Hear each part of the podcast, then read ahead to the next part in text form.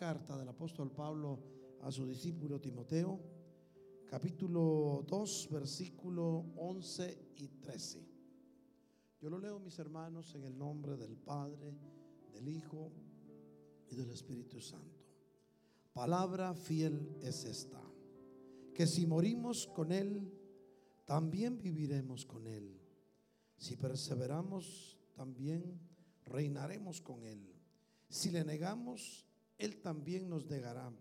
Si somos infieles, Él permanece fiel, pues no puede negarse a sí mismo. Amén. Padre Santo, te damos gracias por esta bendita palabra. Pero ahora, Señor, te rogamos que a esta palabra le añadas bendición. Ah, Señor, que a través de tu enseñanza, que a través de estos versículos, Padre amado, tus hijos puedan recibir lo que tú quieres decirles. Instruye a tu pueblo, Señor, en estos tiempos y llénalos de tu perfecto amor. Porque tu palabra dice, Señor, que tu perfecto amor echa fuera todo temor. Pero ahora también, Señor, te rogamos que nos des la sabiduría necesaria para comprender tu voluntad y nos des la revelación, Señor, para conocerte mejor. Gracias, Padre, De Nazaret. Amén y amén. Podemos sentarnos, mis hermanos, mientras nos sigue ministrando suavemente la alabanza. Esta noche queremos recordarles, hermanos, que estamos llegando al final del mes de noviembre y que la gloria de Dios sigue estando en cada uno, en cada hogar aquí representado. La palabra de Dios dice, palabra fiel es esta. Toda palabra que viene de la boca de Dios es fiel porque Dios es fiel. Pero cuando explica que si morimos con Él, también viviremos con Él. Estos versículos no siempre se han interpretado. Bueno, recordemos que cada versículo de la Biblia tiene siete interpretaciones diferentes, pero las parábolas tienen 14. Esto no es una parábola, esto es una aseveración del apóstol Pablo a su discípulo Timoteo. Entonces, cuando dice que si morimos con Él, también viviremos con Él.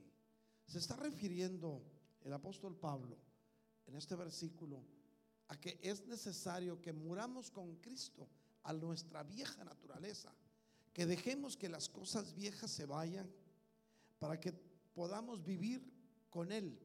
Vivir con Cristo es hacer su voluntad. Vivir con Cristo es conocer sus mandatos y ponerlos por obra.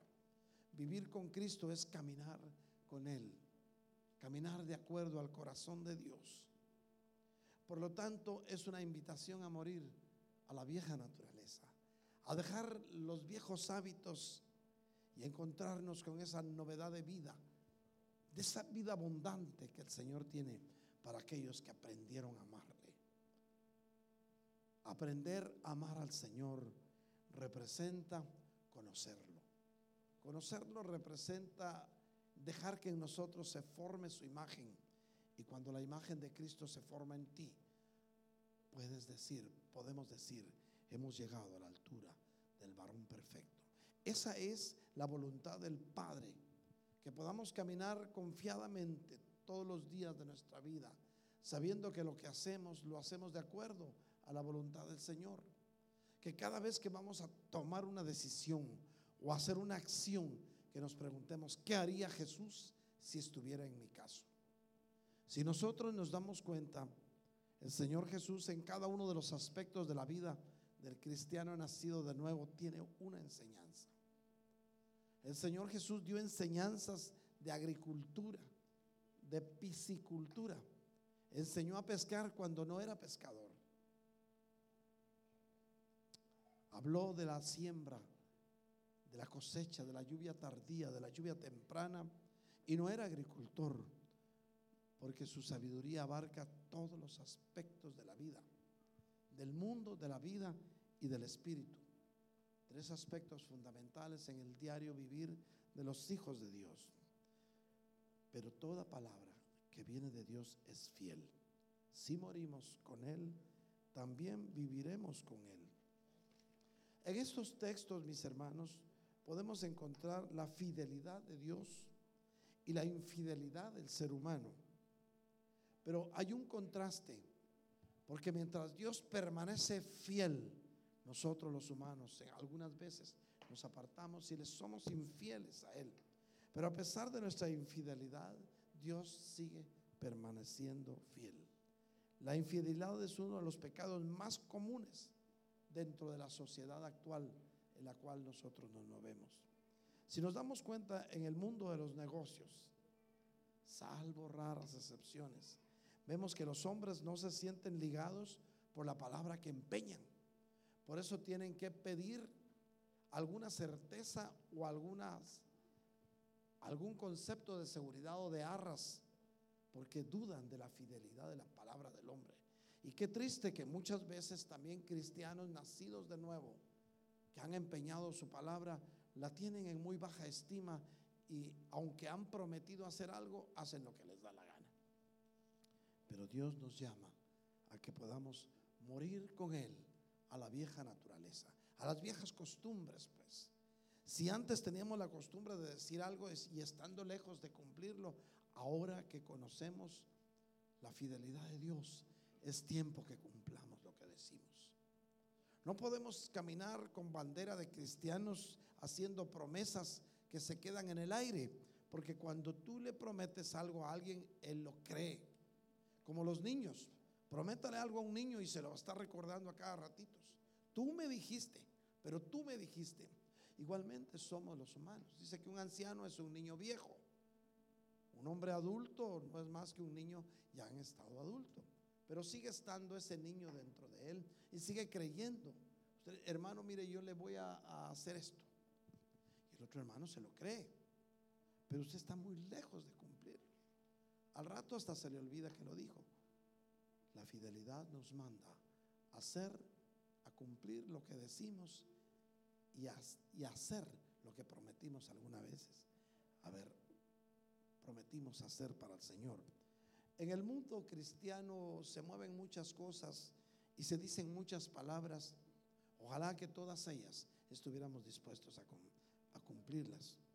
Nuestra condición de seres humanos nos lleva a olvidarnos de nuestra palabra empeñada, pero Dios sigue siendo fiel y al que es hijo, Dios le redarguye. Si nos damos cuenta, mis hermanos, y vemos cómo se mueven las esferas sociales, nos vamos a, detener a considerar que hay una institución que fue diseñada por Dios, que es el matrimonio. Y es dentro de la cual se encuentran mucho más infidelidades que en cualquier otra de las empresas que el hombre maneja. Qué triste que la misma familia esté siendo amenazada por la infidelidad de los seres humanos sobre todo una institución creada por Dios como es el matrimonio. Por eso hoy el Señor nos llama a que meditemos por unos momentos a la fidelidad de Dios, porque Dios, aunque usted le falle, aunque usted le sea infiel, Dios sigue siendo fiel. Y es uno de los atributos de Dios. Dios no puede contradecirse a él mismo. Si Dios no cumpliera sus promesas, definitivamente se estaría contradiciendo a su, a su propia naturaleza divina. Pero si vemos también, hermanos, al marco cristiano, al marco eclesial, a la iglesia, sabemos que varios miles de hermanos y de hermanas prometieron un día servir al Señor con fidelidad y han pasado los años y aquella promesa ha pasado a engrosar el baúl de los recuerdos. Simplemente dijeron, en un momento de dificultad, en un momento de prueba, cuando más difícil estaba la situación, dijeron, Señor, yo te voy a servir si me sacas de esto. El Señor los sacó de eso, empezaron a servir. Luego, por falta de fidelidad o de amor a su prójimo, se pelearon con los hermanos y se les olvidó la promesa que habían hecho a Dios. Pero Dios sigue siendo fiel. ¿Cuántas veces, hermanos míos, iglesia de Cristo, hemos sido infieles a Cristo? Pero qué bendición, mis hermanos, es levantar tus ojos al cielo y ver que Dios sigue siendo fiel. Que lo que Dios te lo prometió, te lo va a cumplir. Y lo que Dios te dio, no te lo va a quitar. Porque cuando Dios da, no lo quita. Si no tenemos el ejemplo en Israel. Israel sigue siendo el reloj de Dios, pueblo escogido de Dios. Dios le dio una promesa a Abraham. Y hasta hoy Dios ha cumplido esa promesa en la descendencia de, Abraham.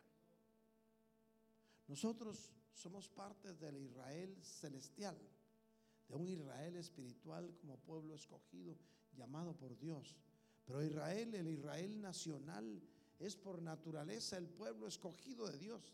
Hermanos, Jesús era judío de nacimiento, descendiente de Isaí, descendiente de David, pues. José de la tribu de Judá, María de la tribu de Judá. Y este pueblo, hasta hoy, sigue siendo heredero de la promesa que Dios le dio a Abraham. Dios le dijo a Abraham, te bendeciré y al que te bendiga, yo bendeciré y al que te maldiga, lo maldeciré. Y hasta hoy los pueblos que se han aliado a Israel y que han bendecido a Israel están bendecidos. Y también le dijo, no habrá justo desamparado ni que su simiente mendigue pan. Se lo dijo a Abraham. Y hasta hoy no vemos un judío pobre. Todo la descendencia judía están súper bendecidos. Aún el pueblo de Israel. Cuando usted llega a Israel, hermano, ve la gloria de Dios ahí.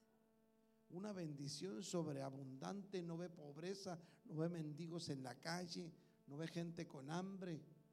La gente está disfrutando de una de una bonanza porque siguen disfrutando la promesa de Abraham. Las promesas que Dios te hizo, hermano, hermana mía, Dios te las va a cumplir porque sigue siendo fiel. La palabra de Dios dice en Deuteronomio 7:9, reconoced pues que el Señor vuestro Dios es Dios verdadero, que cumple fielmente su pacto, generación tras generación, con los que le aman y cumplen sus mandamientos, pero que destruye a aquellos que le odian, dándole su merecido. ¿Será esto una muestra de la fidelidad de Dios? La fidelidad para Dios es una cualidad esencial, ya que sin ella no sería Dios. Y está íntimamente unida a las verdades eternas que Dios ha proclamado para la humanidad. Por eso es que Dios cumple lo que promete para bien, pero también cumple, también cumple los juicios que le ha prometido mandar. Para Dios ser infiel será ir en contra de su propia naturaleza. Y eso es imposible que Dios vaya en contra de su naturaleza. El Salmo 36, 5 dice el salmista, tu fidelidad alcanza el cielo azul, porque no tiene límites. Es decir, es tan inmutable que está por encima de la comprensión de la mente humana. Por eso es que a nosotros nos ha llamado el Señor a vivir en fidelidad a Él, vivir en fidelidad a sus promesas. Pero si le somos fieles a Dios, vamos a cumplir sus promesas y vamos a ser fieles entre nosotros como hermanos. Las mujeres van a ser fieles a sus maridos, los maridos van a ser fieles a sus mujeres, los hijos van a ser fieles a sus papás y sus papás van a ser fieles a sus hijos. O sea, que cuando la fidelidad esté instaurada sobre la faz de la tierra, hermanos, vamos a estar viviendo el milenio. Los mil años que Jesús reinará como rey de reyes y señor de señores, con su pueblo, con sus escogidos y con su novia esposa sobre la tierra. Pero mientras eso llega, hemos sido llamados a ser fieles al Señor. Es decir, necesitamos creer las promesas de Dios y cumplir fielmente sus mandamientos. Todo lo que concierne a Dios es enorme, hermanos. Es grandioso. Es incomparable porque Dios es eterno. Él nunca olvida ni falta su palabra. Nunca pronuncia una palabra que no se vaya a cumplir en sus hijos. Por eso es, hermano mío, que si tú tienes promesas que Dios te dio y no han llegado a tu vida, espera confiadamente. Necesitamos esperar con paciencia el día en que llegue el cumplimiento de la promesa. Pero de que llega, llega, no se tarda. Y si se tarda, a su tiempo llegará. Hay pueblo de Dios que en estos días se pone nostálgico. Hay pueblo de Dios que cuando ven que llega el final de año, cuando escucha la música navideña, le ruedan lágrimas. Hermanos míos, Dios sigue siendo fiel. ¿Qué les preocupa? Si la Navidad ni siquiera es de Dios, la Biblia no dice que se celebre el, nacimiento, el cumpleaños del Hijo de Dios. Si la voluntad del Padre fuera que se celebrara, en la Biblia estuviera, pero está escondida hasta la fecha. No dice la fecha exacta. La Biblia no dice que nació el 25 de diciembre. Tampoco dice la Biblia que se celebre esas fiestas. Tampoco dice la Biblia que se den regalos entre ellos. El mundo dice, nos vamos a dar regalos en Navidad porque los santos reyes magos le trajeron regalos al niño Jesús. Ni eran santos, ni eran reyes, ni eran magos, eran sabios de Oriente. Y como venían a visitar al rey, según la usanza del Oriente, no podían acercarse, no podían llegar a visitar a un monarca con las manos vacías. Tenían que llevar, tenían que llevar un presente, un regalo. Pero mire, ellos no se dieron regalos entre ellos, se los dieron a José para que lo invirtiera en el niño que acababa de nacer. Y, y nosotros hacemos lo contrario, ¿verdad? Como dejamos de serle fieles al Señor, entonces gastamos y llenamos nuestras tarjetas en los regalos de Navidad para darnos entre nosotros. Pero a la casa de Dios se nos olvida ni nos queda. Por eso es que cuando escuchas los villancicos navideños te ruedan lágrimas, te pones triste y no sabes por qué. Porque es un espíritu que no es de Dios que anda cabalgando en estos tiempos que te hace gastar hasta lo que no tienes. Yo recuerdo hace como 10 años compartíamos con una familia acá, cuando acabamos de llegar acá, ellos habían gastado mucho dinero ya en adornar su casa y, no me, si no me hubieran preguntado no se lo hubiera dicho, ¿verdad? Pero como me preguntaron, ¿agrada a Dios lo que hacemos? dije, no. ¿Por qué? Porque no es de Dios. Y entonces, ¿cómo no se va a alegrar de que le celebremos su nacimiento? ¿A quién? A Dios. Pero si Dios es eterno. Dios no ha tenido principio ni tendrá fin. Y la Biblia no dice que se le celebre su cumpleaños. Ah, no es el nacimiento de Jesús. No nació el 25 de diciembre. ¿Y cuándo nació? Posiblemente nació en septiembre o octubre, nació en otoño. Porque en otoño no hay tanto hielo, no hay hielo en, el campo y los pastores pueden estar eh, haciendo las vigilias de la noche. Pero en diciembre es imposible que haya pastores en Belén de Judá. Hay como cuatro pies de hielo y en el hielo las ovejas no están. Las ovejas las meten al aprisco en el mes de octubre para que estén resguardadas de los fríos invernales de Belén de Judá. Así es que ya con eso, ya la evidencia de que no es de Dios esas festividades, que es infidelidad a Dios, porque es una costumbre pagana, porque la Biblia dice, no sigáis las tradiciones del mundo porque son abominables a Jehová. Y esto es una tradición del mundo. Bueno, hasta es satánico pues, porque ¿sabe por qué? Porque le quitan al Señor su deidad y levantan un Señor gordo vestido de rojo riéndose de las cartas de los niños pobres, como la ven. Y la gente sigue creciendo, a Santa, hasta Santa le dicen, y se supone que es hombre. Mire cómo ha degenerado las costumbres infieles del mundo, viniendo a, hacerle el juego al, a los negocios, al comercio, porque el comercio en esta etapa vende mucho más de lo que venden todo el año. Y la gente le hace juego. Si no vaya a ver los moles, los centros comerciales, los outlets llenos de gente llenando sus tarjetas un montón de regalos que a los que se los dieron en enero los van a devolver porque no les gustó.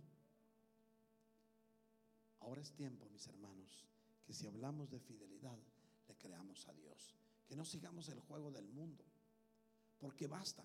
Ahora alguien me dice, pero ¿cómo si las iglesias americanas, los gringos lo celebran?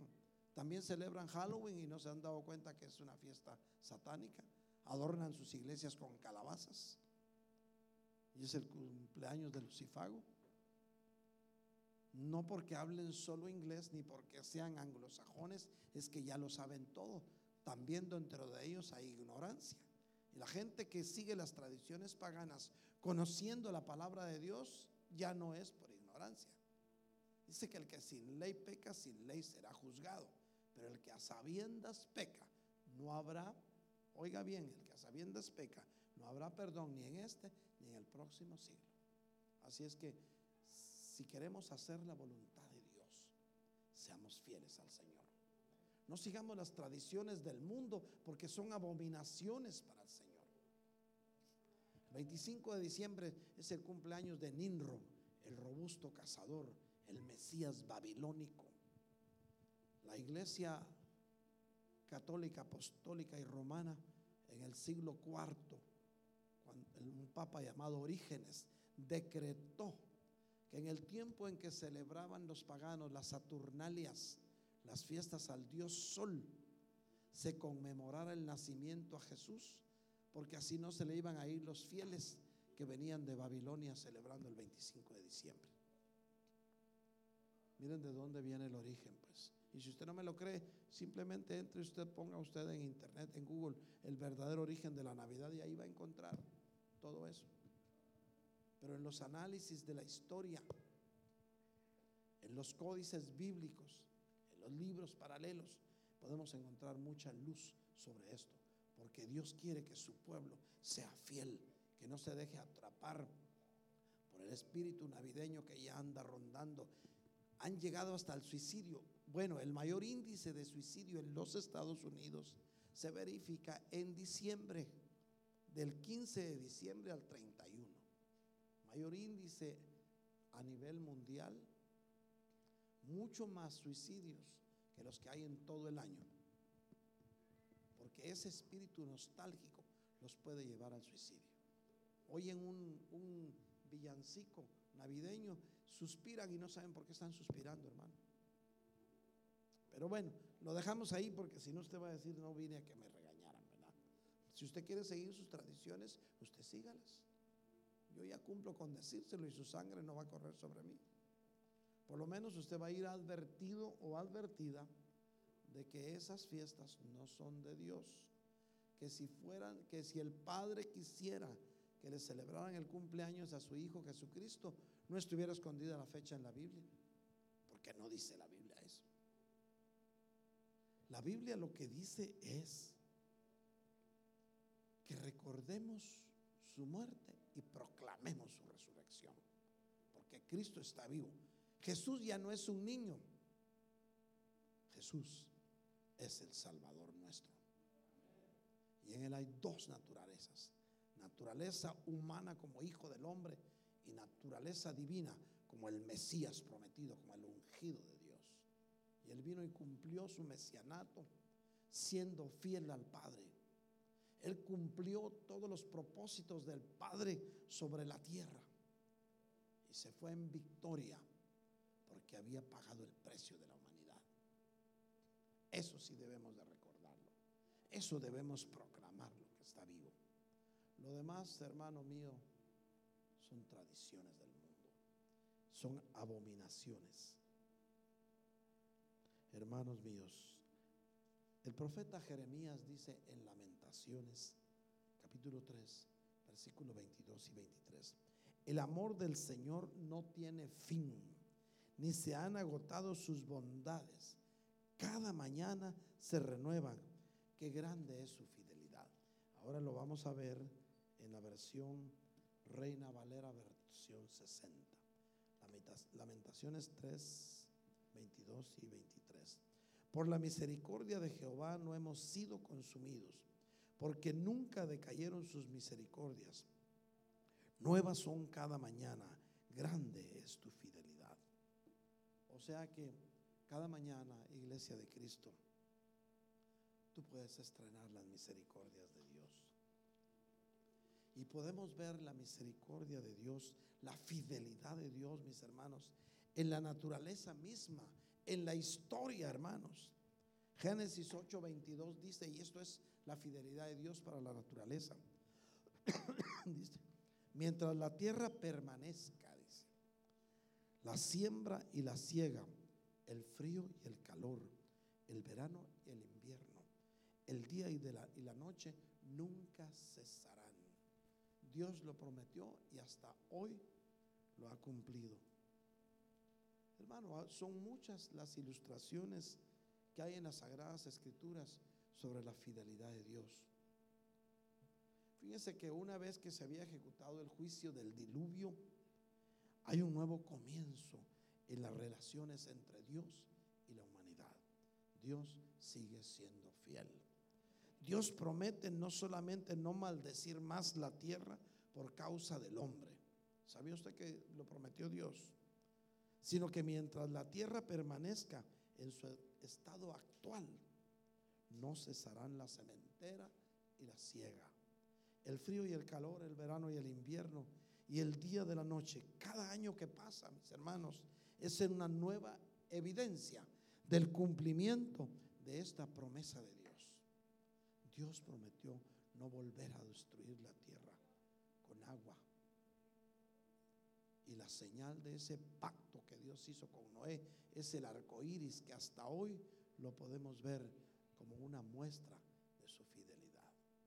Dios sigue siendo fiel. Amén. Le damos un aplauso al Dios fiel que hemos conocido. Aún en la misma historia hay muestras de la fidelidad de Dios, hermanos. En Génesis 15, del 13 al 16, dice, y Dios dijo a Abraham, ten por cierto que tus descendientes serán extranjeros en una tierra que no es suya, donde serán esclavizados y oprimidos 400 años. Esto se cumplió. El pueblo de Israel llegó a Egipto y se quedaron 430 años ahí. Después de que murió José ya no tenían ellos la vara alta en el, en el gobierno y los redujeron esclavos a construir ciudades, a hacer adobes. Hermanos, 400 años. Pero sigue diciendo, mas yo también juzgaré a la nación a la cual servirán y después saldrán de ahí con grandes riquezas. Después de los 430 años, el Señor envió a Moisés para liberar a su pueblo. Y entonces cumplió la promesa. Los pasó por el desierto 40 años por su rebeldía, pero los entró a Canaán. Dios cumplió su promesa y siguió siendo fiel. Si tú irás a tus padres en paz y serás sepultado en buena vejez. Y en la cuarta generación, miren pues, Abraham le prometió que iba a regresar a donde sus papás y lo iban a sepultar de viejo, no de, no de accidente. Pero en la cuarta generación, recuérdense que José y Caleb eran una cuarta generación. Ellos regresarán acá porque hasta entonces no habrá llegado a su colmo la iniquidad de los amorreos. Pues recuérdense que cuando el, cuando el Señor metió a su pueblo a la tierra prometida, estaban los amorreos, estaban los cananeos, dentro de Canaán, pero ellos habían desagradado a Dios.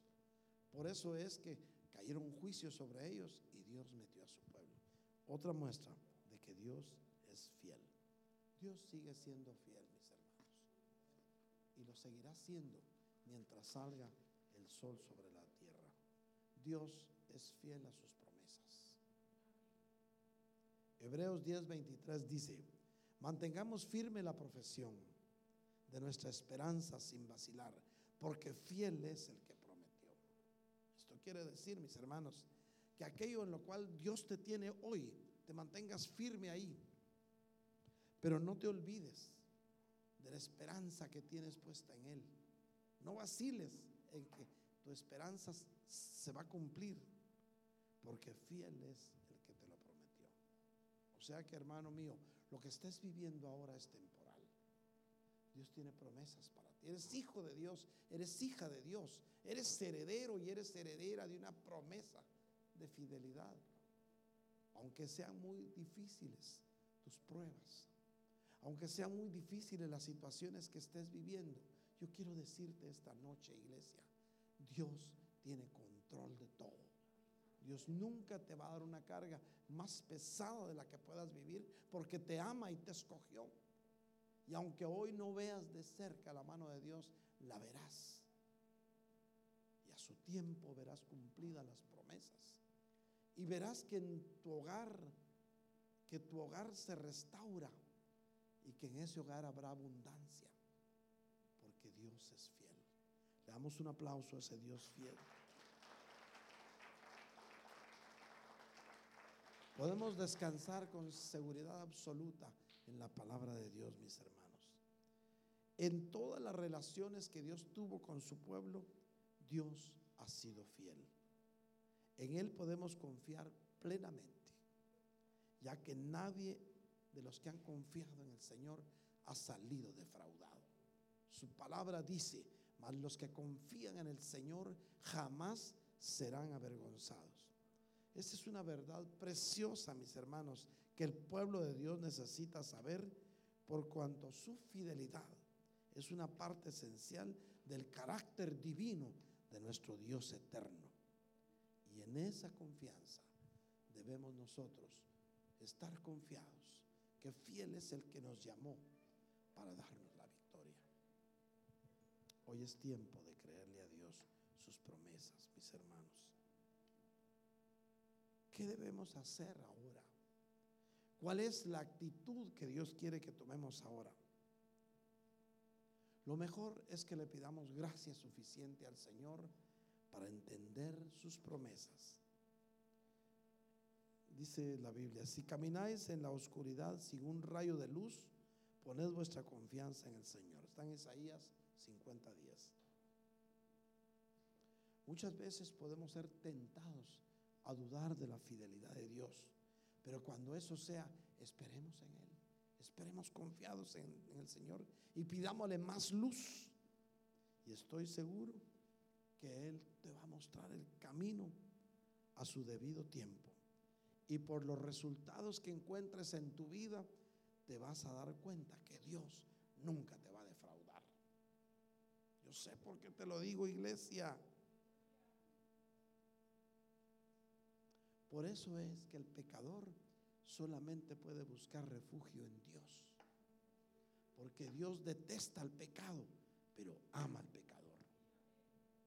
Hoy es tiempo de buscar las promesas de Dios. Hoy es tiempo de buscar el carácter de Dios, porque el carácter de Dios es en esencia fiel. Hay varios aspectos de la fidelidad de Dios que están relacionadas con su pueblo. Por ejemplo, Dios es fiel para proteger a aquellos que le buscan, aquellos que se consideran pueblo de... ¿Cuánto nos consideramos pueblo de Dios, hermanos? Contigo Dios quiere ser fiel. La palabra de Dios dice en 1 de Corintios 1 del 8 al 9, el cual también es confirmará hasta el fin para que seáis irreprensibles en el día de nuestro Señor Jesucristo. Fiel es Dios por medio de quien fuiste llamados a la comunión con su Hijo Jesucristo, Señor nuestro. ¿Qué estaría diciendo aquí el apóstol Pablo? Se refiere a la promesa de que Dios confirmará los suyos hasta el fin. La fe de Pablo en la absoluta seguridad de la salvación está basada en la fidelidad de Dios, no en sus propias fuerzas. O sea, mis hermanos, nunca basemos nuestra fe en nuestras propias fuerzas. Basemos nuestra fe que sea básico para ti, que si confías en Dios, Él es el que no va a fallar, aunque tú le falles. Y entonces verás la gloria de Dios. Dios es fiel hasta para disciplinar a los suyos, hermanos. Hasta para eso es fiel. Dice la Biblia en el Salmo 119, 75. Yo sé, Señor, que tus juicios justos y que tu fidelidad y que en tu fidelidad me has afligido, dice el salmista. Por eso es que la fidelidad de Dios es una verdad que necesitamos reconocer. Cuando todo nos sonríe y también cuando las cosas no nos van tan bien, cuando sufrimos, porque a veces podríamos estar sufriendo la reprensión de Dios por nuestra Es la fidelidad de Dios la que maneja la vara de disciplina. Recordemos que Dios tiene una derecha, la diestra de justicia, pero también tiene una izquierda, que es la de los juicios. Hasta hoy, usted y yo solo hemos conocido la diestra de justicia de mi Señor. Todavía no hemos conocido la siniestra de los juicios. Pero Dios es fiel hasta para emitir sus juicios. Dios sigue siendo fiel para glorificar a sus hijos. Dice la Biblia en 1 de Tesalonicenses 5, 23 y 24. Y que el mismo Dios de paz os santifique por completo. Miren qué, qué deseos más hermosos. Y que todo vuestro ser espíritu, alma y cuerpo, sea preservado irreprensible para la venida de nuestro Señor Jesucristo. Fiel es el que nos llama, al cual el cual también lo hará. Fíjense, mis hermanos, que Dios no lo va a tratar a usted de acuerdo a sus méritos, porque muchas veces lo que hacemos no tiene mérito delante del Señor, sino Él nos va a tratar, lo va a tratar a usted según su fidelidad, la fidelidad a sí mismo según a la fidelidad de Él. Por eso es que aunque nosotros le seamos infieles, Él nos sigue siendo fieles. Hermanos míos, es tiempo de reflexionar. Es tiempo de darnos cuenta y de comprender que la fidelidad de Dios te va a librar de la, de la, de la inquietud. Porque si estamos llenos de ansiedad, mi hermano, vemos nuestra situación con temor o nos damos cuenta o queremos ver el mañana con pesimismo, ¿sabe qué estamos haciendo entonces? Estamos negando la fidelidad. Nuestra confianza plena debe estar en el autor y consumador del universo. Que no confíes en tus propias fuerzas. Confiemos en el Señor, que es el amigo que nunca falla. Hay pueblo de Dios que está aquí, que ha estado preocupado por lo que ha de venir. Hay pueblo de Dios que hasta se le ha quitado el sueño en la noche por solo pensar en las cosas que van a venir para el planeta Tierra. Yo te digo esta noche, Dios sigue siendo fiel.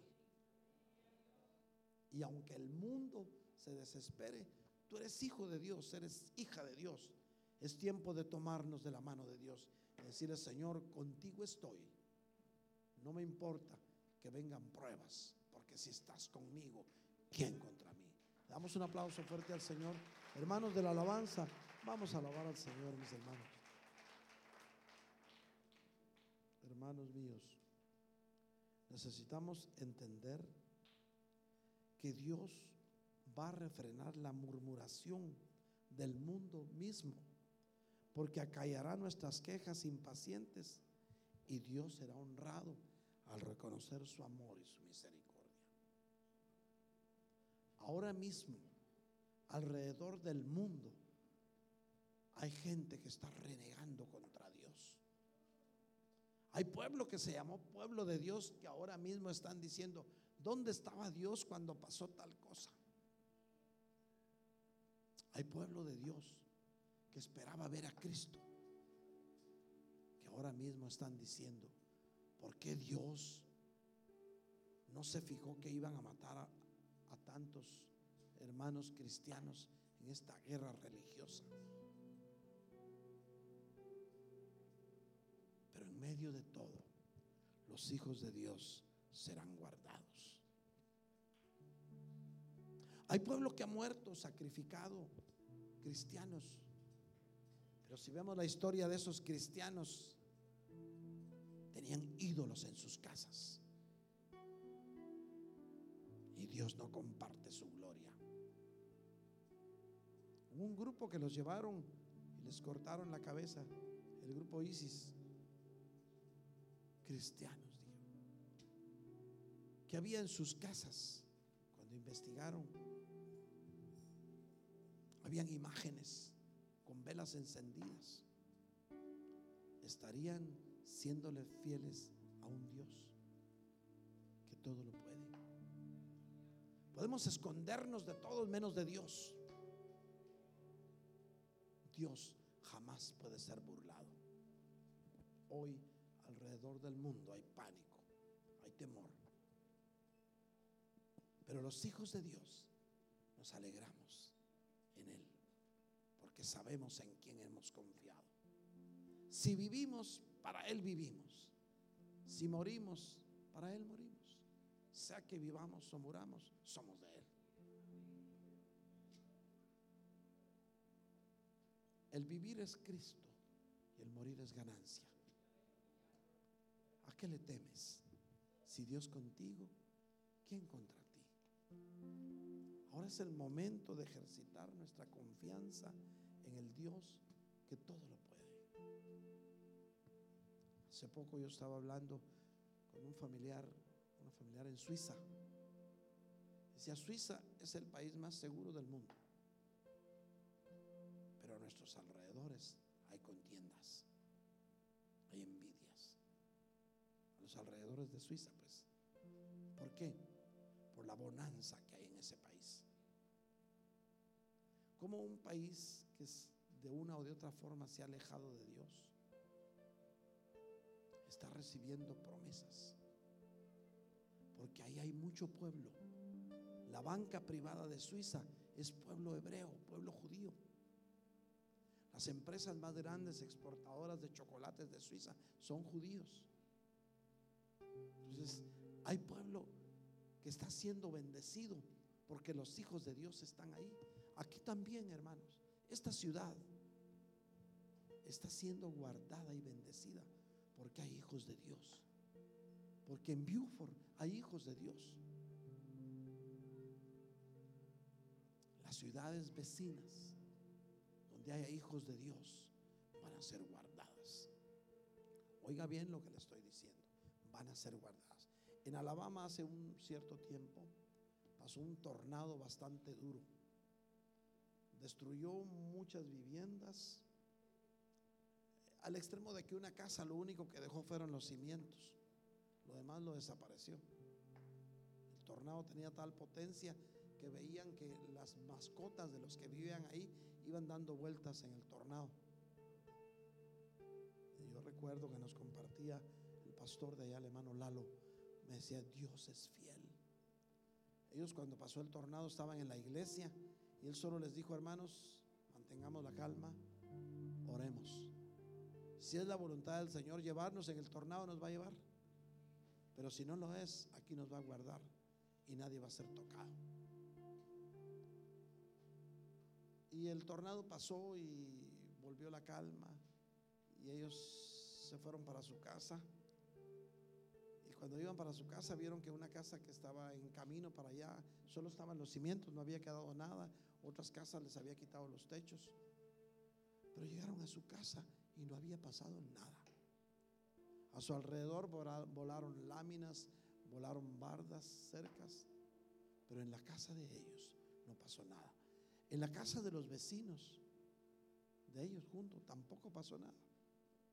Porque Dios guarda a los que confían en su fidelidad. Hermanos míos, es tiempo de poner nuestra confianza en Dios. No confíes en tus propias fuerzas, no confíes en tus ahorros, no confíes en tu buen vehículo que tienes que no te va a dejar. Porque por más bueno que sea, si encuentra un clavo se le mete en la llanta y se va a bajar. Y vas a llamar a AAA y AAA te va a decir, en esa área no tenemos servicio por ahora. Pero si confías en el Señor, Él va a hacer un milagro en tu vida. Vas a ver su gloria. Y lo que antes habías anhelado va a llegar a tu vida. Van a revivir muchos sueños que estaban dentro de ti. Y verás su gloria. Algo que pensabas que se había perdido, volverá a tu vida. Habías perdido la esperanza de encontrarte con un ser querido y antes de que te lo imagines lo tendrás a la puerta. Dios es fiel Dios es fiel. Y cuando amas, te pareces a Dios porque Dios es amor. Pero tu confianza, nuestra confianza, debe estar en el autor y consumador del universo. Hoy es tiempo de buscar el rostro del Señor, porque su fidelidad es grande. Ahora es el momento de decirle, Señor, haz conmigo como tú quieras. Solo te pido que no me falte tu presencia. Porque si la presencia de Dios está contigo, nada te faltará. Verás caer mil a tu derecha y diez mil a tu izquierda. Pero tú estarás plantado como árbol junto a corriente de aguas. Tu hoja no caerá y todo lo que hagas prosperará. Es tiempo Yo no sé en quién quieras confiar hoy, pero yo te digo algo. Si tu confianza la pones en el Señor, Él va a hacer el milagro que estás esperando. Aquí hay alguien que está esperando un milagro. Yo te digo en el nombre de Jesús, ese milagro va a suceder. Ya autorizaron lo que esperabas que autorizara. Solo cree ahora. Porque para el que cree todo es posible. Empieza a llamar las cosas que no son como si ya fueran.